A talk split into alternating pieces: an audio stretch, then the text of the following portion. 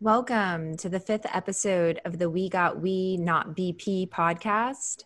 My name is Sharon Linezo Hong, and I'm hosting with my sister Monique Verdin.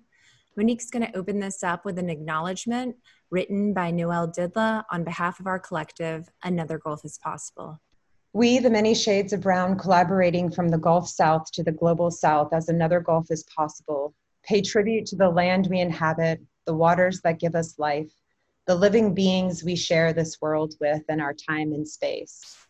As land stewards, water protectors, cultural workers, and comrades in struggle, we continue to lean into our generational missions of accountable stewardship and intergenerational community building and learning.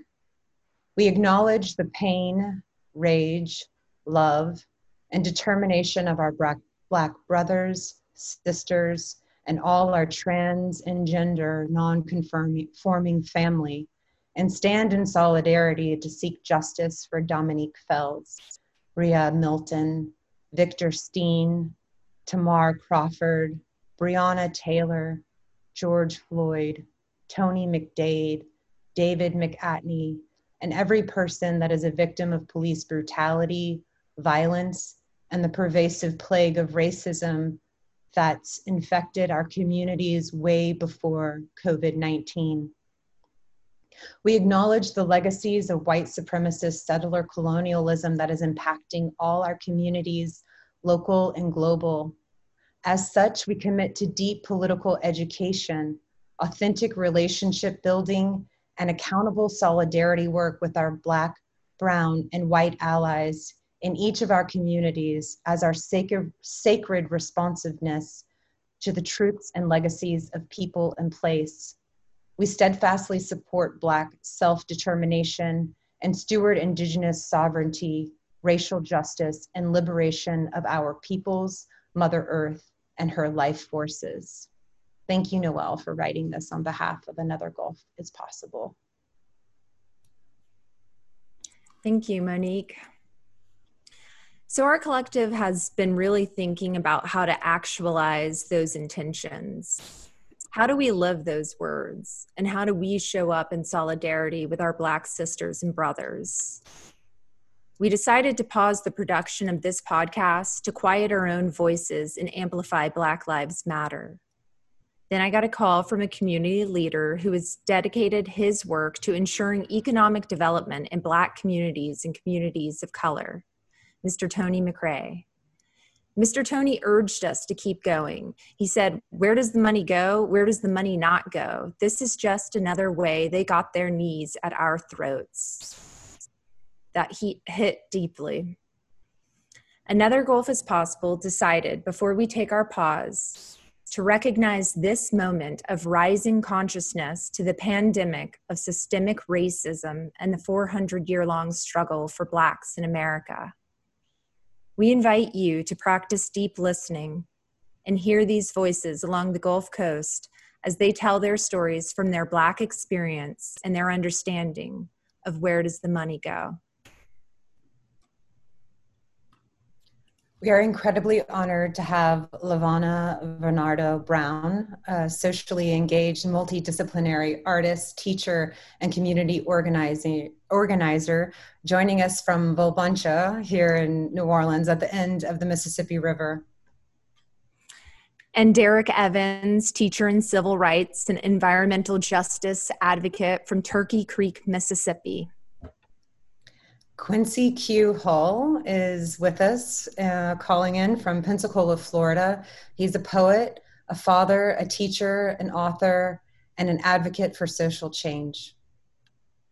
And Spirit McIntyre is a musician, also from Bulbancha, um, and also a wellness advocate, sound healer, Reiki practitioner, and compassionate facilitator.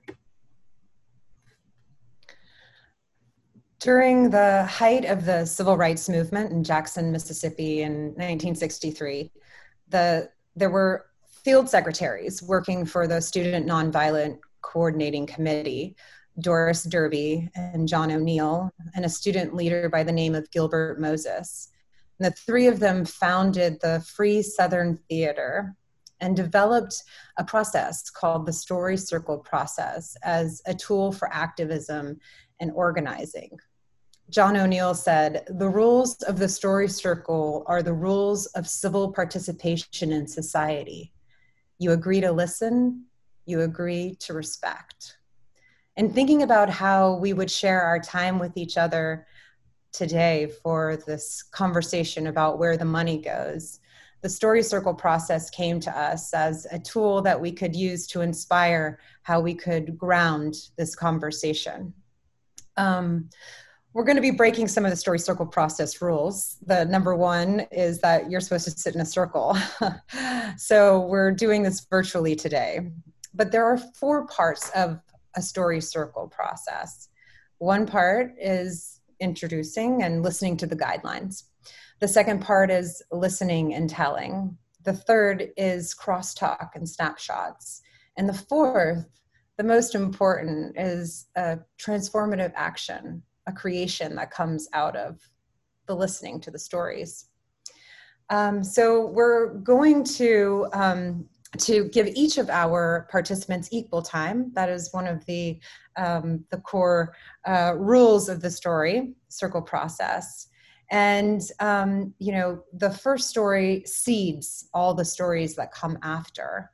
And the most important part of storytelling is listening. So we encourage all of you who are listening um, to to really listen to the story, um, to not think about your own story and we ask our storytellers to st- tell their story a story that comes from the deepest place that you feel comfortable sharing um, uh, after everyone has told their story uh, we'll have time to go around and have snapshots. And then um, our transformative process will begin. So uh, to get our stories um, warmed up or to get us warmed up for our stories rather uh, we're going to allow q to share this poem um, that he wrote some time back but that has been a real foundation for us in in thinking about where the money goes and how originally we were thinking this would be in response to the bp drilling disaster which is why we started this podcast in the first place um, but now we find ourselves here so with that, um, Q. The name of the poem is BP stands for Black People. Blood is thicker than water, maybe unless that's oil in it. Then this gooey mixture becomes like glue, for the way it has banded this band of bandits looking for band-aids to cover the hurt. But the hurt is so severe that they say that they should get on their sailboats and sail away, and sell their things away until they are sold out. Too late, you've already sold out. You've already screamed, yelled, and cried louder for dirty water, whether fluoride in the tap or oil in the ocean, than you have for all the injustices caused by this blood dirty southern city of old. Sacred southern values, devaluing blacks. Malcolm said it best the chickens have come home to roost. You need not be sad, because I'm not. But beware and remember hurricanes always travel in the paths of the slave ships. Trust me, there's much more to come. The universe is unsettled and has to settle the score using universal law. Some call it karma. What you give is what you get. But why beautiful blue water, you say? Because your beautiful blue water has drowned the souls of black slaves, soaked on ocean's floor. And you're doing the same to their descendants, drowning their rich, beautiful black history, black like oil, rich like oil, soaked on the ocean's floor.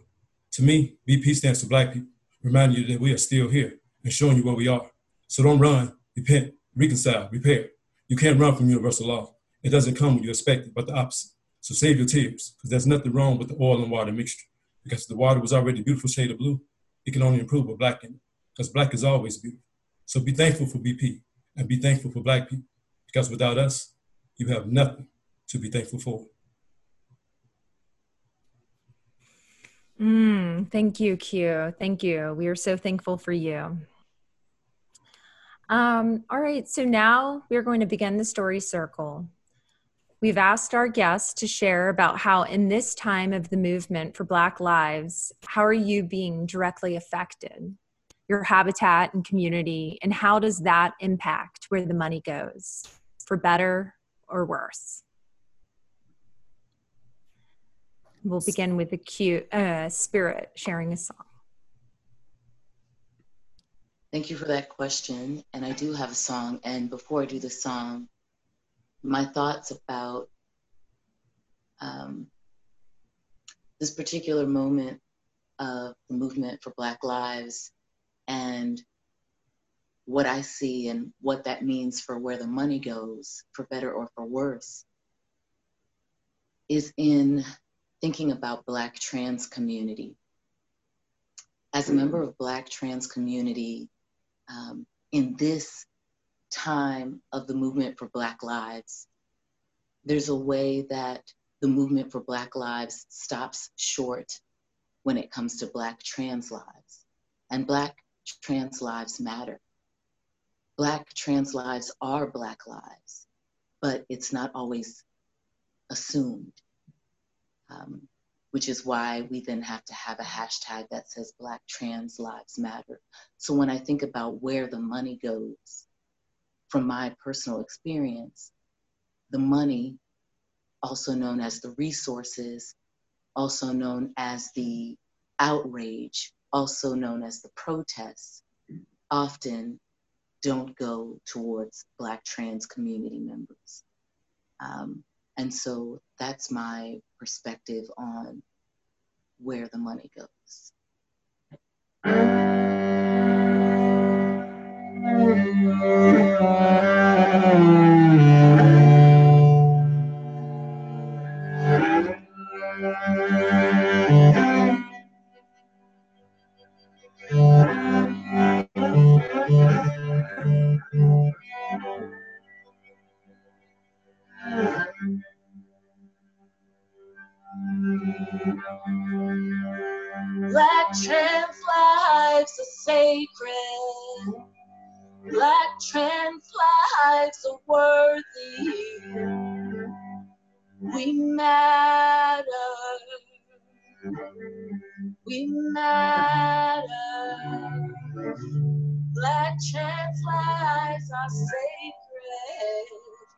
Black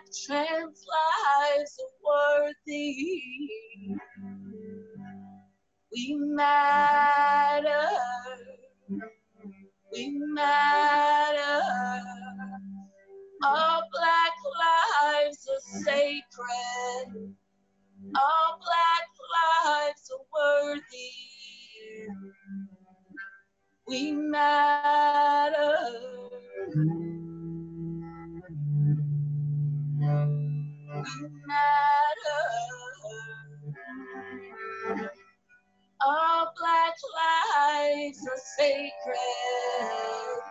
All black lives are worthy. We matter. We matter. We matter. Black matter matters. Black habitat matters. Black life matters. Black matter matters. Black habitat matters.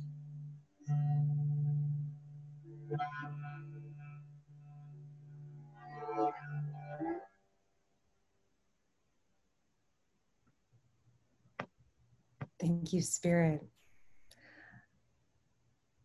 Derrick, how do you feel about telling your story? Good. Um, thank you for inviting me to participate. Um, I've been doing what I do um, for quite a while.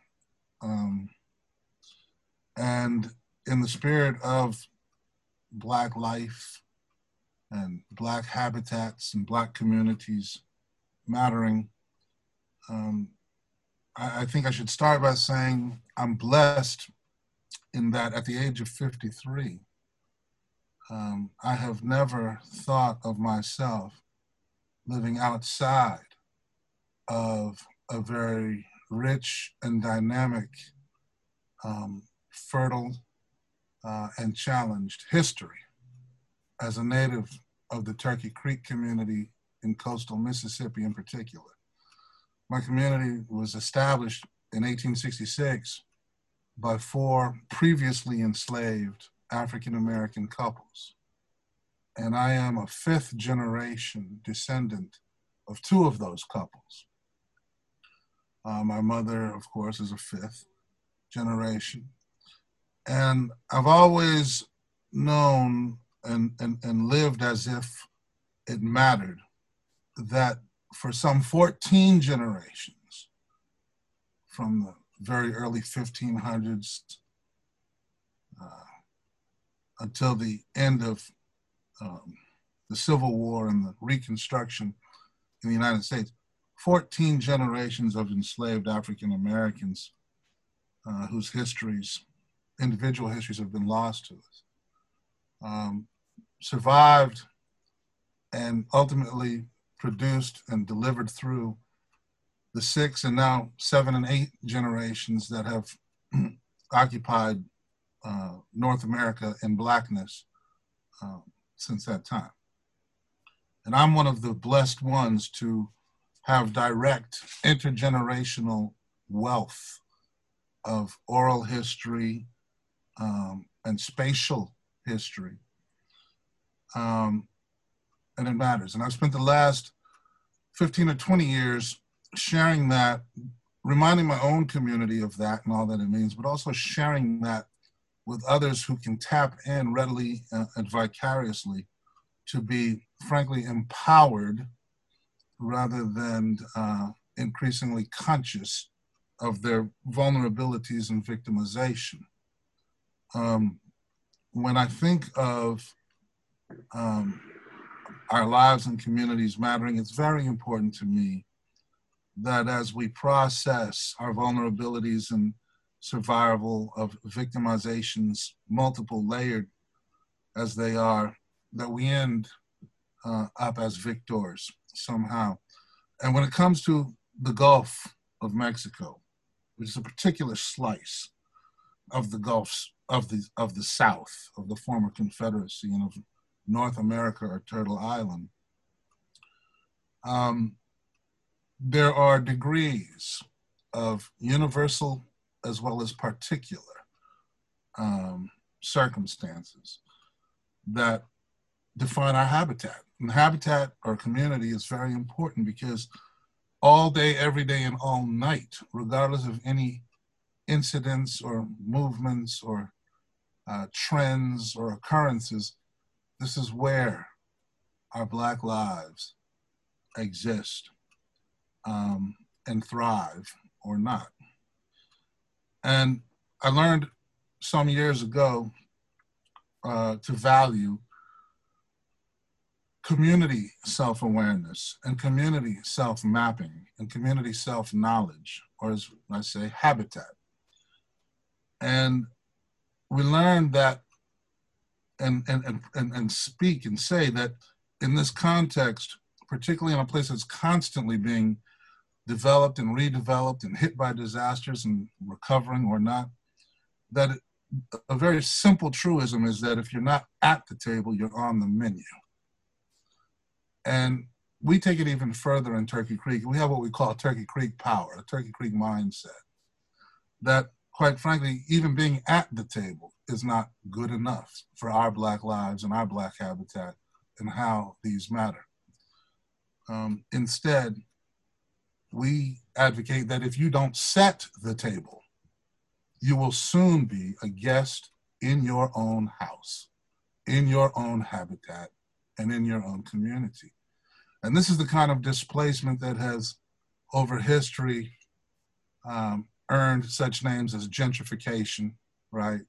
Uh, displacement, uh, and other iterations of what's now in this last quarter century, what I call uh, the great displacement, affecting all uh, in varying degrees, depending upon their pre existing varying degrees of freedom and un- or unfreedom in our alleged but non democratic democracy. So, where the money went, Turkey Creek community was fortunate to have myself and other community based advocates in pre existing relationship with one another with our home and with kindred communities and spirits across the Gulf of Mexico coast so that we could frankly uh, engage in a multi-front approach to making sure that we survived and hopefully thrived uh, in the wake of uh, both predictable and unpredictable disaster and post-disaster disaster. And by that I mean, for instance, we were in our third since 2006 uh, draft of, an, of a pre-existing watershed plan for our drainage basin and the ecological uh, contributors to its health. And because of one that, minute. Thank you. Sorry, Derrick, Derrick, one minute. It's fine. Because of that, unfortunately, for the in the larger scheme of things, but fortunately for us, we were able to uh, land seven million dollars a couple years ago of BP's fine money for its egregious and huge, incalculable uh, Clean Water Act impacts because we were poised or positioned uh, both consciously and on paper uh, to do so. Um, and we didn't do it alone, like I said. You know, I've become in the last 15, 20 years very familiar from east of Pensacola to Galveston Bay with many sister communities of Turkey Creek that are ecologically, geologically, culturally, socially, politically, economically, red beans and riceedly, okay, uh, kindred. And it, at this point, and I'll end with this, um, it is possible still that BP's uh, billions and billions of dollars of penalties and monies that have gone to the states and to the federal government for uh, recovery and restoration. Uh, and I've got some ideas that we will be pursuing later, but this needs to hit in more places than just uh, where Tony lives in Pensacola or Turkey Creek, uh, because of, as we all know, the number of communities on the Gulf Coast who um, if they were as empowered as we are to be, like I said, self knowing, self mapping, and self advocating, would more readily, I believe, um, receive some of the unfortunate windfall caused by such an unfortunate disaster as BP or before that Katrina or what have you. So that's what I'm all about. That's what my community and habitat is all about. At the end of the day, just like the proverbial lion and the proverbial hunt, where the proverbial hunter tells the story of the lion.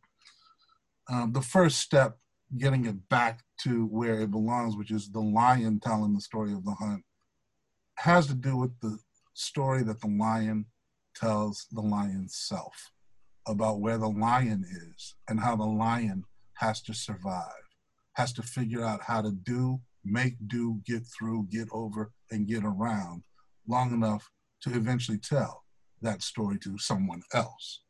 Thank you. Thank you, Derrick. Thank you so much. Um, I have just noticed that Mr. Tony McCray, who um, really encouraged us to go forward uh, with this podcast, has joined us. And um, uh, Mr. Tony, I am um, hoping that you um, are okay with sharing your story with us today. And um, maybe Sharon, you can repeat the, um, the, the prompt. Mr. Tony? Yes. Hi, hi. Sharon, How you doing? You, oh, all right. Thanks for being here. Sharon, can you, uh, can you share the, the story prompt for Mr. Tony?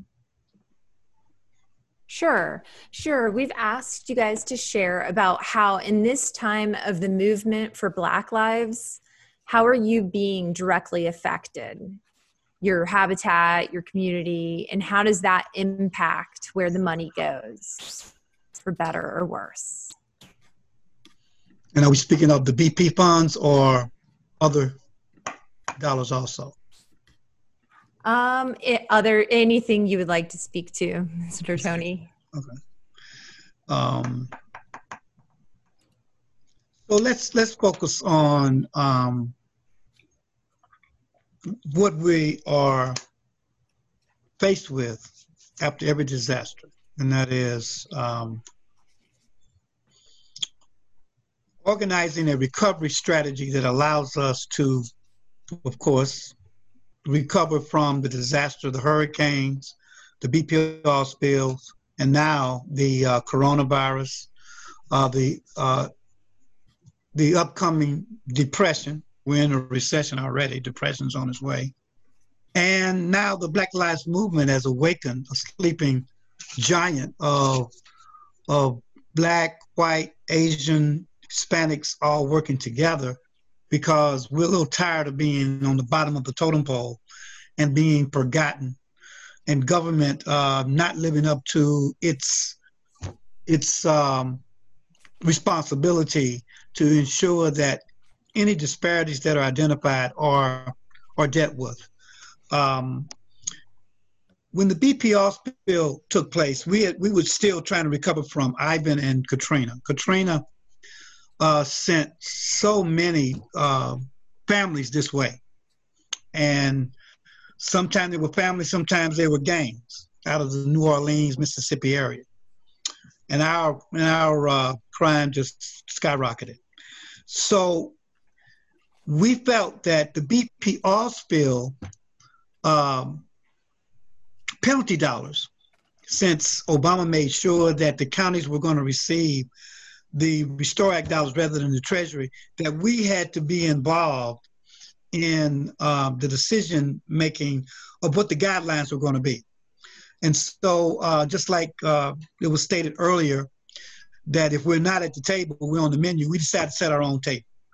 So we were able to uh, submit a lot of input into the process. And um, with a lot of commitments that there would be minority and diverse uh, funding. Well, that's all well and good when it comes to, um, you know, verbal commitments, but when it came down to the nitty gritty, environmental projects took priority, and I was able to organize a African American led workforce development proposal. It's the only economic development proposal submitted in Escambia County for Restore Act dollars, and um, the only African American proposal. We were approved three years ago, y'all, three years ago, and we still haven't received the funds. Supposedly, Department of Treasury has not released the funds to be, because we got a bid on our own contract, so they haven't released the funds to be uh, even bidded on. So, but everybody else is funded and operating, you know. And so it's it's it's eye opening when you when you realize that even though you approve for the dollars, even though you had input into the process, you can still be completely left out of actual dollars. Um, we when we saw that, we began seeking other sources, of course, to gin up our capability to have some dollars that could leverage the BPR spill dollars we requested. By the way, it was a $900,000 request that was approved, and um, we're still waiting. So it's been a lot of disappointment, but let, let me share that we realized that standing alone um, as one community in Pensacola, that uh, we took we took a, a, risk of not being reckoned with. So we started talking regionally, started dealing with communities in Santa Rosa County next door, Okaloosa County Fort Walton Beach, on down to Panama City, particularly after they got hit with Hurricane Michael. So the message I believe is we need to organize ourselves to avoid this pitfall of realizing at some point that the money is gone.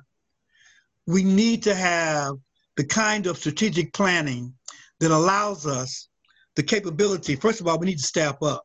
All this volunteer work is is hurting us, but um, I think it's important that we learn from these lessons that we're talking about, organize ourselves regionally. Uh, the Gulf Coast itself, you know, um, is a is a powerful region that needs to be um, need to be understood what our what our issues are, what our disparities are, and we need to get support from around the country to rectify these issues. Thank you. Thank you so much, Mr. Tony. So, uh, LaVonna, how do you feel about sharing your story with us? Oh. Trying to unmute the wrong thing. I feel great. I didn't want to call the, the feedback. Um, I am excited to be here. Um, so I would like to tell a story about Gordon Plaza. Um, Gordon Plaza is a neighborhood of Black um, people, Black working class people, mostly uh, retired age Black people. Um, when you think about the American dream um, and the idea of if you do all the right things, like work a job and um, invest in a home, you can maybe have um, some generational wealth or be able to leave your home to your children. Um, and in the case of Gordon Plaza, um, they're not able to do that because of um, their home being on a Superfund site. Um, so just a little history on them. Starting in 1909, the Agriculture Street landfill was used as a um, industrial waste site. Um, that was for about 30 years. The city used that area to dump all their waste and considering um, this time before the FDA and before um, chemical and carcinogenic, regu- carcinogenic regulations. So all of this stuff was being dumped in this area for about 30 years. So in 1948, um, Louisiana in, instilled a state law um, that wanted them to sanitize the area using uh, chemicals like DDT, uh, malathion, diazinon, and other carcinogenic chemicals uh, were used to try to clear out all the industrial waste, right? Um, so then in 1951, um, the neighborhood residents around Agriculture Street landfill um, began to put pressure on the city um, to get members to transform the area into something other than a dump right up under their neighborhood. Um, and so that is when um, Moon Landrieu began the process of applying for funds, applying for federal money to turn that area into low income housing. Um, that low income housing was pretty very specifically um, marketed and um, sold and showed to Black families. Black families who, one resident in particular, Mr. Jesse, um, bought the home to get his mom out of the projects.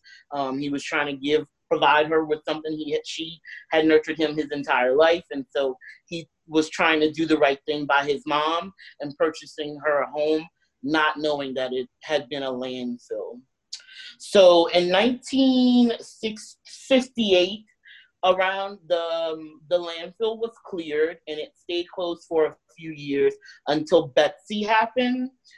Post Betsy, uh, 1965, the Agriculture Street landfill was reopened to re- receive the city's refuse post the storm. Um, and about the 70s, late 70s, by about 81, uh, Mitch Landrieu, I'm sorry, Dutch Landrieu was the mayor. The homes were developed and purchased. And um, by 1981, it was a fully functioning neighborhood. 1983, a, an elementary school was built in the neighborhood called Moton Elementary. And they started to see some issues with water, students getting sick. So in 83, there were soil tests done at the site um, and they uh, the environmentalists um, saw that there were toxins in the 1986. Uh, Moton Elementary had to be cleared because there were toxins and the students were getting sick. Um, following the testing, so years passed, so between 1986 and now, the residents in Gordon Plaza have been fighting um, elected officials, the state, um, to bring awareness to the fact that their homes are on toxic soil. In 1994, um, the the Gordon Plaza was named a Superfund site. Then Katrina happened years later. Um, there was topsoil moved between 2001 and 2005. The state came and removed about two feet of soil, put some construction fence down and some dirt, and uh, called that a cleanup. Um, and then in 2006, the residents had been organizing. They had a council. They filed a, a civil lawsuit. Nine residents were able to receive funds from that lawsuit. The, the lawyers took the bulk, millions of dollars from that lawsuit, and the residents received between $2,000 and $500. Now, knowing the economy now, and especially with most of the residents being retired and this was their home that they've invested in, $500, $2,000 is not enough to relocate your home, purchase another home, take out another mortgage, pay for more flood insurance. So the job was left undone even with a civil suit. So here we are in 2020 with the residents of Gordon Plaza now going on a third and some fourth generation are still fighting to be fully funded, relocated from their homes. Um, and right now, it's really pertinent, and this is how it connects to me is that I can sit I'm in sorry, my home. one minute. Okay. I can sit in my home and be comfortable and take a deep breath um, even though we know all the toxins that are just become normal, unfortunately. But for the most part, I can feel safe and at home within my home. But for the Gordon Plaza residents, it is not safe for them to be inside of their home consecutive hours at a time on top of a toxic landfill.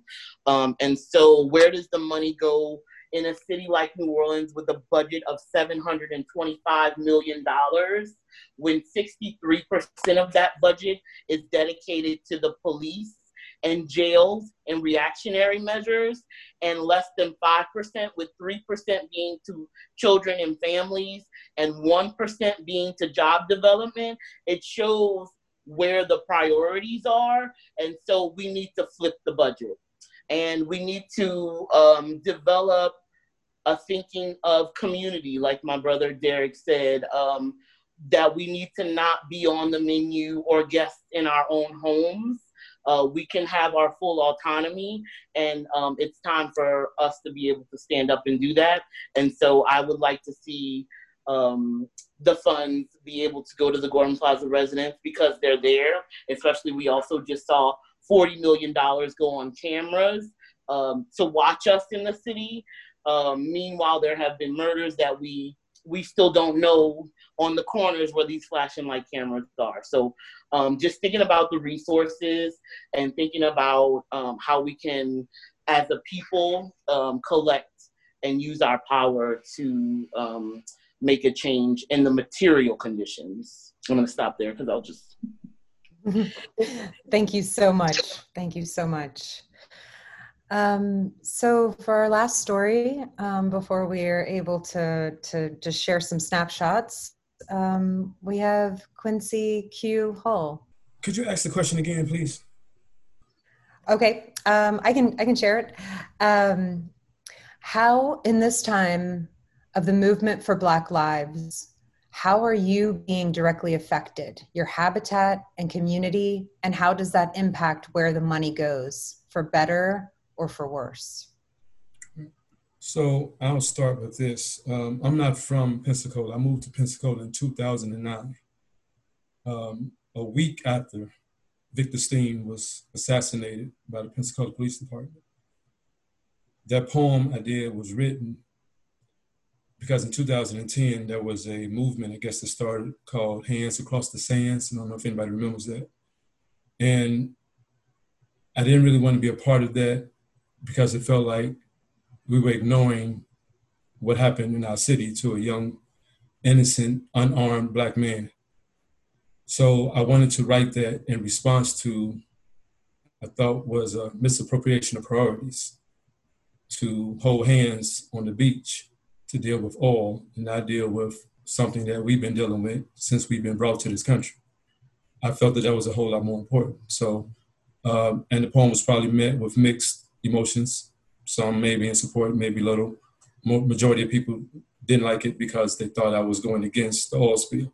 It's not what I was doing. I was trying to bring light to a situation of oppressed people that I don't know if it fell on deaf ears or not. It doesn't matter. My job as an artist is to speak about the, the conditions that are around me. Those conditions are around me. Coming from Gary, Indiana, moving to Memphis, Tennessee, wherever I've been, I've seen police brutality at a high level. I call it police terrorism, but that's what it is. Uh, how am I directly infected? I have a 15 year old daughter who has three older brothers, and the conversations that we're having lately is will my brothers be shot and killed by the police? I can't tell her no. I can't lie to her. I can only give her some direction, try to offer some type of help to help her feel better about it because at 15, she should be thinking about her sophomore year in high school. Not the fact that she thinks she's suffering now for the first time in her life from anxiety. Whenever she sees the police, her heart starts beating real fast. This is what I have to deal with as a black man in America. So, um, as far as the money, it never goes where it needs to go. No money. I'm not speaking of BP oil spill money. No money uh, money should go to organizations to where people have to deal with the conditions that black people have to deal with since we've been dealing with since we've been in this country. Funds should always go there. Should go to people who are community activists, so they can continue to do the work that they need to be to get done. Uh, it's obvious that when they brought us here, they didn't bring us here to be free. They brought us here to be slaves, and they never wrote in what to do once they became free. So there was never a plan. So I think that the plan should be for us to sit down at the table to talk amongst ourselves on what we should be doing to make sure that these things don't keep happening in the midst of what's going on now. To speak of something like Atlanta, which was already burning, in the midst of that burning, they decided to kill another innocent, unarmed black man. I think it's obvious what's going on with us. I think it's obvious that the people who are trying to do what they're trying to do to us, they have a plan. We just need to have a plan to make sure that those things don't keep happening. And when they do happen, what we can do to curb it or to shut it down or to stop it. I think for the most part, that's the that's the biggest part for me uh, is dealing with that. There probably will be another situation with oil and water somewhere in the near future, maybe, maybe not, and the money will probably not be distributed properly. But we know for sure that there will be more police killings of innocent black men and women. I think first and foremost, we need to develop a system to making sure that we can do better jobs of protecting ourselves. Somebody had a picture up earlier of Fred Hampton. Fred Hampton Jr. is one of my very best friends. Uh, we were on the front line for many, many, many years, from Chicago to Mississippi to Iowa, Dubuque, Iowa, traveling this country, and it was the same story everywhere we went. The story was systemic racism, which feeds, which feeds police brutality, of course or we wouldn't be talking about so many young innocent black men being killed if it wasn't stemmed by racism. So I know that I also have a 75 year old father who's a Vietnam veteran. My father at 75 and my 15 year old daughter, we have conversations. And those conversations are about the same thing. And I remember in 1990, when the, police, when the paper came out to take pictures of my 90 year old grandfather at the time, at the end of it, myself, my father, my grandfather were sharing stories, and all of our stories were the same. My grandfather said, What a shame. I'm sharing a story with my, at that time, his son was 45 years younger than him. And I was 70 years younger than he was. And we had the same stories. I don't want to be sitting on the porch at 90 with my daughter and my grandchildren sharing the same stories. And if so, that means we haven't done what we're supposed to be doing to change what's going on in this country. And I think that's what we need to start. Uh, direct, hard change. I think the Panthers were really on it, trying to bring about a change. And sometimes people are going to have to be sacrificed.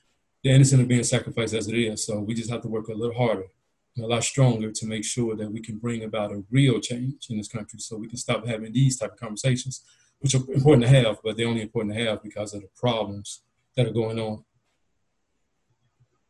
I think I can end it there because I know myself as well. I'm extremely long-winded, and I think I want to just stop right before I'm told that I need to stop. Um, thank you all for for sharing. Um, yeah. Um, so the story circle process, you know, everyone tells their story, and then we have a, a time for snapshots. So for all of the participants who told stories today, um, and we'll just kind of what comes up, you know, what is that? What is that photograph that you saw when you heard the story? Um, I think about, I keep thinking about the table, right? The, the sitting at the table. So that's one snapshot.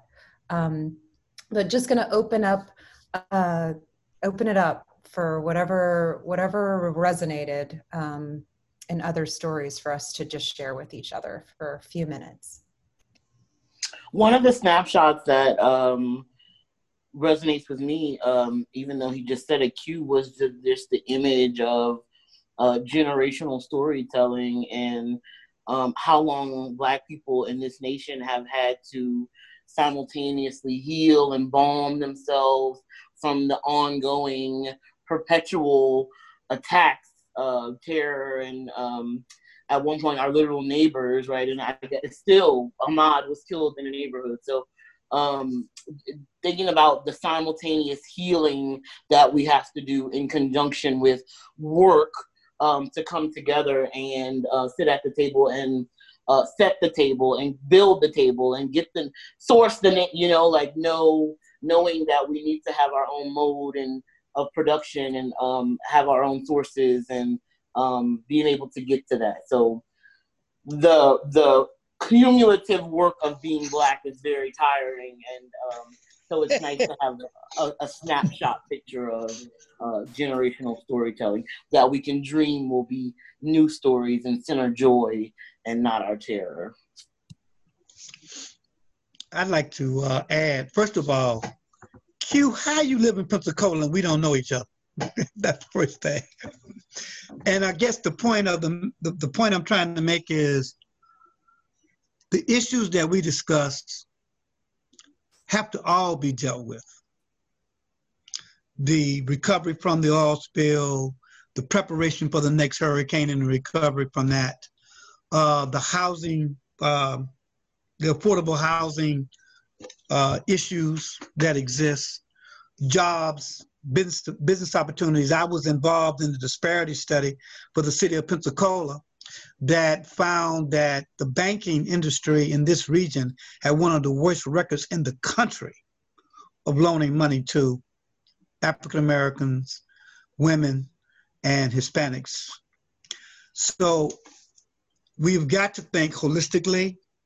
And I think it's very important that this the concept that uh, not the concept but the movement that was brought to me by uh, Monique and Sharon um, this other Gulf Coast um, is very important that we organize regionally, attempt to raise the funding regionally, and deal with a holistic approach to resolve the issues in our community. Because if we ignore any issue, we're going to get bit in the butt by the by not tackling uh, the disparities that um, you know we try we ignore we feel we can't handle.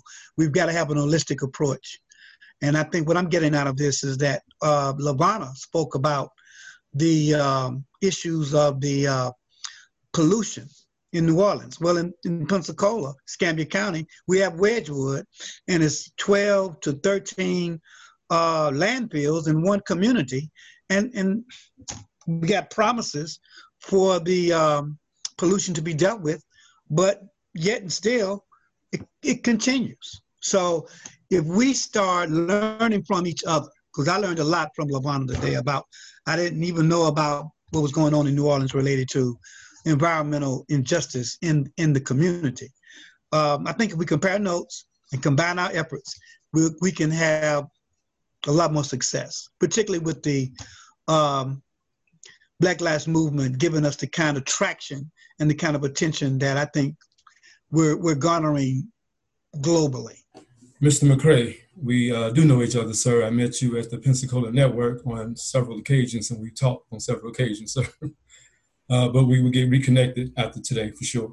Um, I definitely have learned a lot from everybody who has spoken. And what I've gotten the most from is the fact that we're all trying to help further our cause, and that's the key thing. And um, I'm wanting to make sure that we can all continue that, not just today, but moving forward. So hopefully there's a way that we can all get in contact with each other so we can all sit at the table and not be on the menu, but create the menu. is also what I learned from that. So um, I'm definitely looking forward to uh, taking this step and moving as far forward as we can move with it. So, and again, I appreciate the opportunity of being on such a distinguished panel. So, thank all of y'all for listening, and I appreciate what I heard as well. Um, so I'm I was really I was really shocked by just listening to um, the number that you said, LaVonna, um, of 63% funding going to the police, right? And then 5%, and then did you say 2% or 3% was the last one? But it's just, that just, that is just so um, egregious and so um, that really does um, bring a different motivation to me about the, ne- the necessity of defunding police. Um, because it's, it's in some circles being talked about as so just outrageous. And it's just like 63%. And it's just like that number yeah, that number is just outrageous, outrageous. And so, um, yeah, that's a snapshot that is just sticking with me. And I'm curious about what that snapshot is across the country, you know, um, state to state. What does the funding look like? Um, because what they'll do is what they've done this past week. Um, that's what they do with our 63%. They arm themselves against us, right? They enact violence and then feel some type of way when we meet that violence with anything other than like, thank you so much for keeping me safe, but you're not. You're not keeping me safe. So it just is like, yeah, yeah, I I love that spirit, and thank you for sharing um, your musicality even at the river. Um, that was um, a land acknowledging natural, metaphysical whole thing. So I appreciate you so much, and um, it's it's interesting because people also have this question like what do we do without the police? But um, if we have resources, crime isn't the issue. We need the resources in our community. Um, and so, yeah.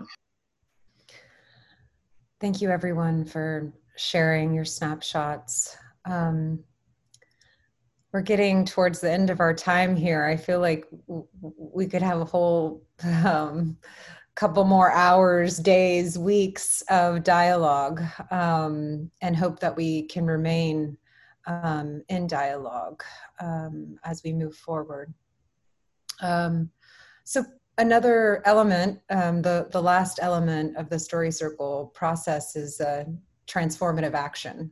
And um, I feel like this hour that we've spent together has has definitely helped me um, gain a different perspective, and I'm sure so many others have too. Um, so we've asked Spirit um, to to take um, to take in all of the reflections that we heard today, um, and to share with us, um, you know, what what feels right to respond to in this moment as a kind of close for our our story circle together. Um, Spirit is okay, ready. We'll see. Yeah, I'm ready. Um, so we'll see how this goes. But um, in terms of thinking about the stories, um, I took some notes. It's very, it's a very short, it's very short. With more time, you know, lyrics, I love to like, but this is, it, it is what it is. Um, and in thinking about reparations, reparations seems like a through line in all of these stories. Reparations, reparations, reparations, because we'll know what to do. We'll figure it out. If you give us the funds, we will figure out what is needed um, because y'all don't know what's needed. So it's not like it's in good hands right now, right? So, um, so yeah, here's this.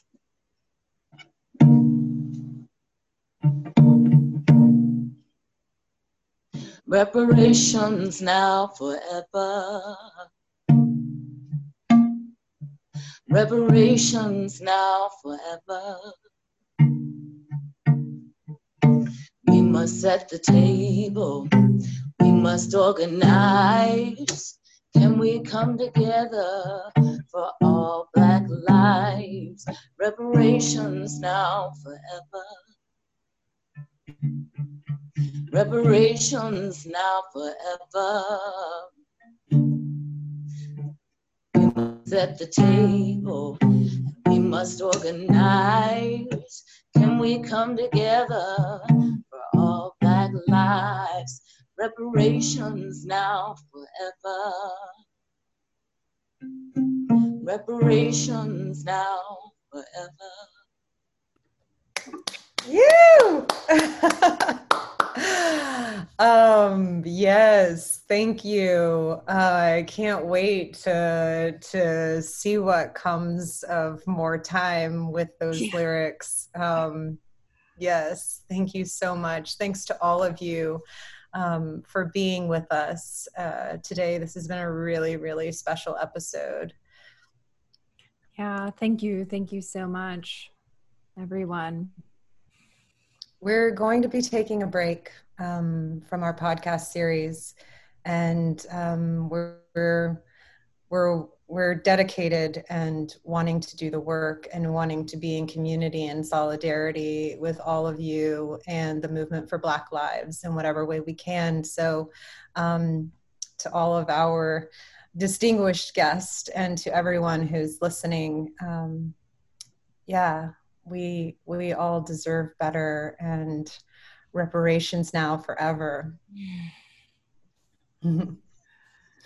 can we come together yeah y'all let me y'all let us know when when you're gonna have the virtual summit we need a virtual summit yeah, we need to spend some real time together too. I'm looking forward to when we can share space together and sit at that table together and, um, yeah, listen to music and hear more stories. Um, hear more um, poetry. More poetry and, yeah, I, I, you know, seed those dreams for um, for the future that we're all working so hard for. Um, well, we are at time. And um, again, just can't say thank you enough. Um, no, thank you. Thank yeah. you for pulling us together. Thank you very much. Thank you. And Q, call me Q. Yes, sir. Got you, brother.